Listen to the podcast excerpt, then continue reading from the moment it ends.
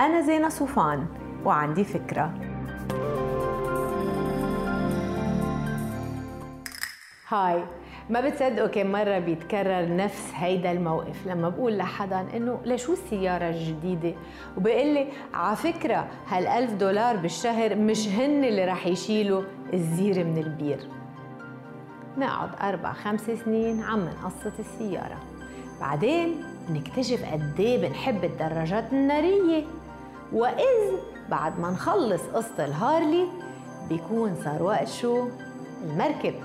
اللي من بعده بتكون عتقة السيارة. حلقة مفرغة من الإنفاق غير المجدي بتاتا. ليكم.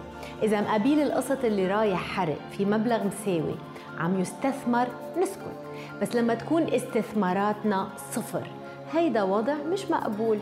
ألف دولار بالشهر استثمار على عشرين سنة بواحد من مؤشرات الأسواق العالمية. أكيد نتيجته لا يستهان فيها.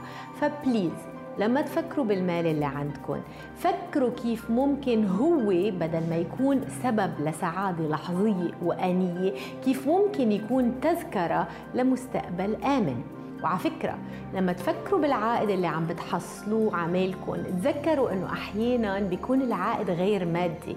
يعني أكيد أكيد قصة السيارة بصير له معنى كتير أكبر.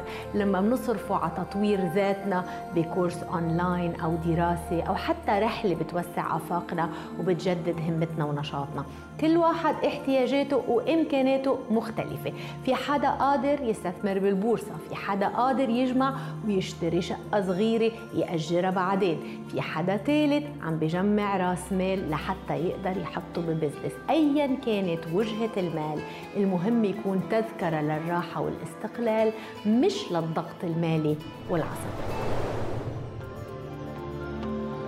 ما تنسوا تعملوا download للفكرة تعطوها ريتنج وتساعدوني بنشرها باي